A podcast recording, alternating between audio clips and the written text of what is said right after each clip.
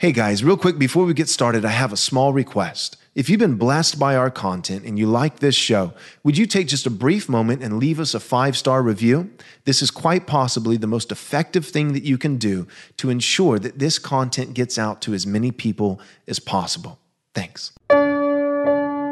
Jesus said, Man cannot live on bread alone, but from every word that proceeds from the mouth of God. You're listening to Daily Truth.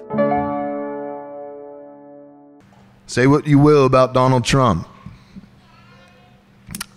But the world was nervous to try to invade some other country under his watch. Don't know what that guy's going to do. We need more of that. I think we could do a little bit better.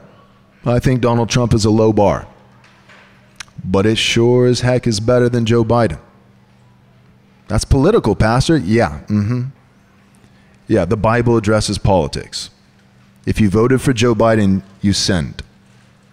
Period.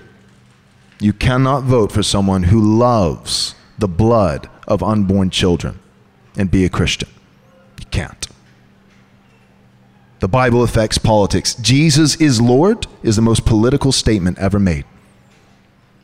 Herod understood Jesus better than most evangelical Christians. When Jesus was born, Herod, who was a king, knew that his kingship was under threat.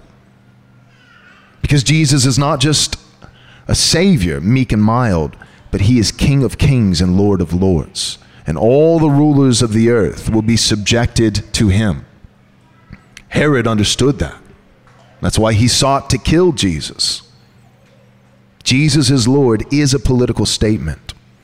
And it is the prophetic message of the church not just to preach to the redeemed, which is vital and important, but the church has a prophetic ministry, lowercase p, to cry out to kings and rulers and principalities and to tell them, Jesus is Lord.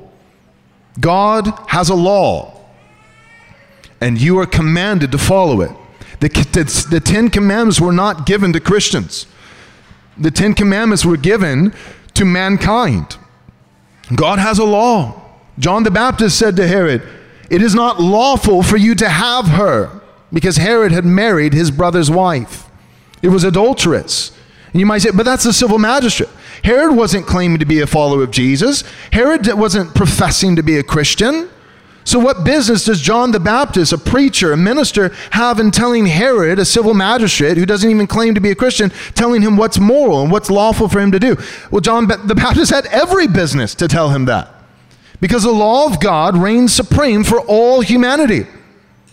It is not just for the church. It is not just for Christians. It is for all people in all places throughout all time. Christianity has a political effect, a political application. We need strong men. Thanks so much for listening. But real quick, before you go, do us a small favor, take a moment, and leave us a five star review if you enjoyed the show.